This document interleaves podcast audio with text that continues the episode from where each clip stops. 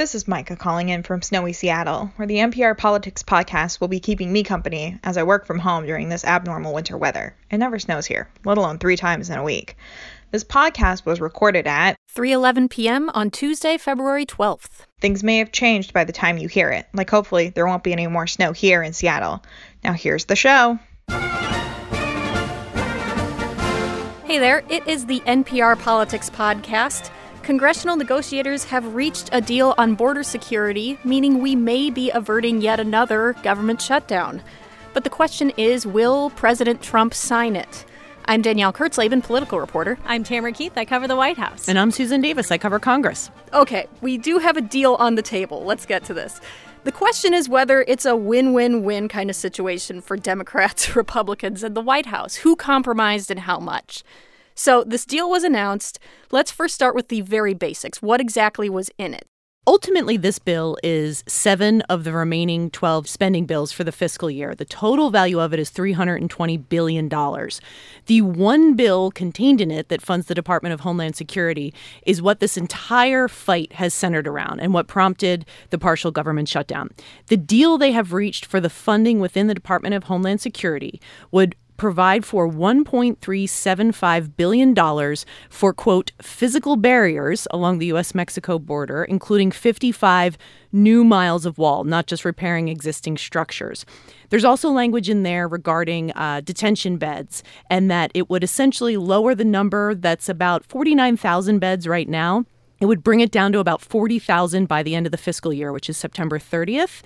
That is also less than the president wanted. He was seeking 52,000 beds, although our understanding is that there is language in this deal that would allow the number of beds to increase if there was a demand for it.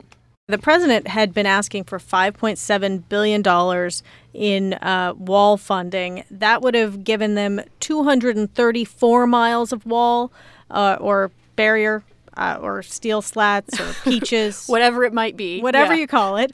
And instead, now it is in this compromise 55 miles. So that that's a pretty big haircut. And do we know what exactly what does it mean by physical barrier? Is that laid out at all? Uh, I think it's important to remember that we have not seen legislative text for this actual deal. It's just been outlined in principle by the four legislators who cut the deal.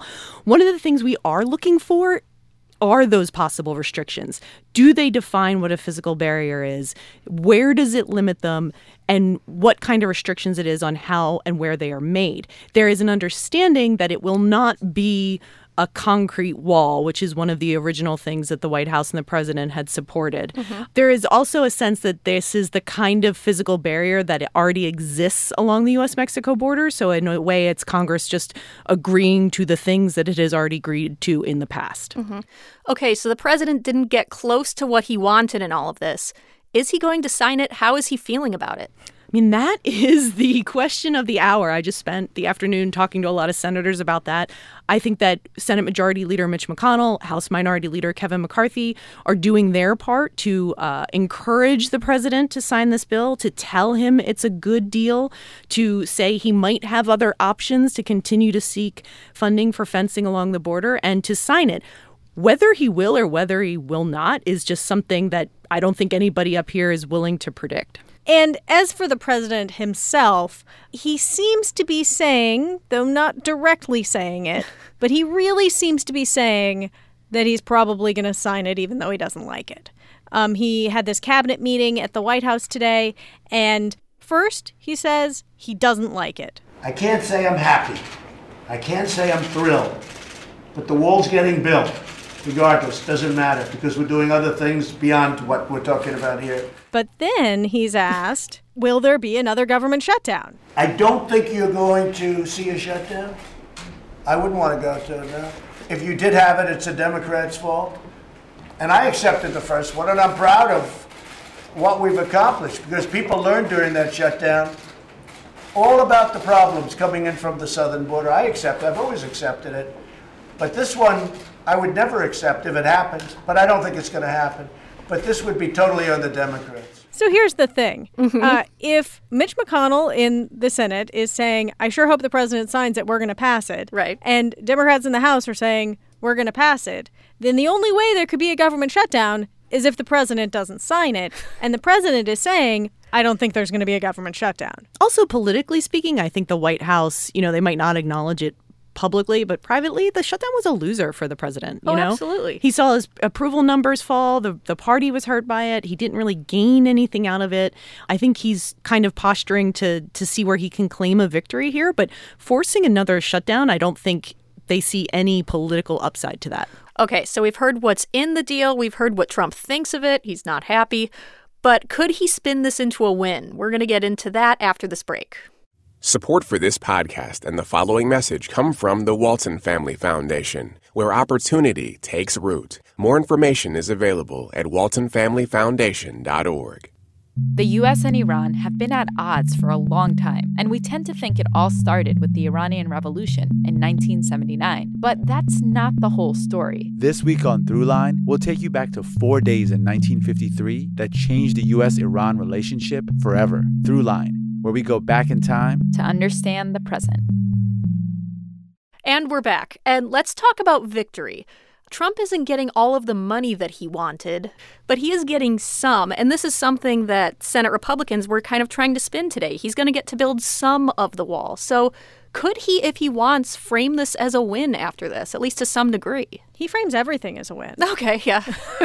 So, yes. but he's not today. I mean, he's saying he's not happy. He's saying he's not happy, but then in the same breath, he's saying, but we're building the wall and we're going to get the wall built. And here's how he frames it as a win he says, we're going to find the money elsewhere. I also think it was fascinating at the president's rally last night in El Paso, the banner signs that were hanging there, and the new phrase is "finish the wall." Right, yes. Right. The president's ability to rebrand and resell this as "we're already almost there, and now we just have to finish it." I mean, they have barely constructed any new physical structures along the border in his presidency. They have repaired significant numbers of fencing that already existed, but the idea that this administration has made great advancements along the U.S. border is just false. You know, here's the thing like, the president can go stand next to a steel bollard fence thing that will be very, very tall. Mm-hmm. And as far as the eye can see, it will be in the shot that there is a steel bollard fence. Mm-hmm. And so there's there's enough fence for a photo op. Right, right.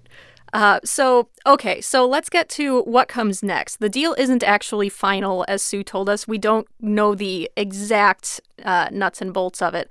So, what's the next step? Them getting it together and getting it to the president? Uh, Richard Shelby, who's the Senate Appropriations Chairman, told us today that they should release the bill text on Wednesday. They expect the House will vote on it Wednesday or Thursday, and they'll get it over to the Senate, where presumably they'll pass it too. And then the question is, will the president sign it? The deadline for another shutdown is midnight on Friday. It is possible if everything's moving along, but they just need more time. There could be a stopgap funding bill to get them through the weekend into the early part of next week, just protectively. Uh, but on the congressional side of things, it seems to be on a pretty smooth glide path up and until the president actually signs this bill. And he has shown he has the capacity to surprise us. Um, so, whether More than once. Right, yeah. So, I, so whether or not he signs it, there's also that question, Tam, of whether he could call a national emergency, right? Because today in his remarks, he kind of hinted at being able to do other things. He was kind of cagey on that. The bottom line is on the wall, uh, we're building the wall, and we're using other methods other than this, and in addition to this, we have a lot of things going. We have a lot of money in this country, and we're using some of that money, a small percentage of that money, to build the wall, which we desperately need. I've asked numerous White House officials and other people in the administration, what exactly are you guys planning to do? The president says there's a lot of money in this government. We can move a little bit of it to the wall.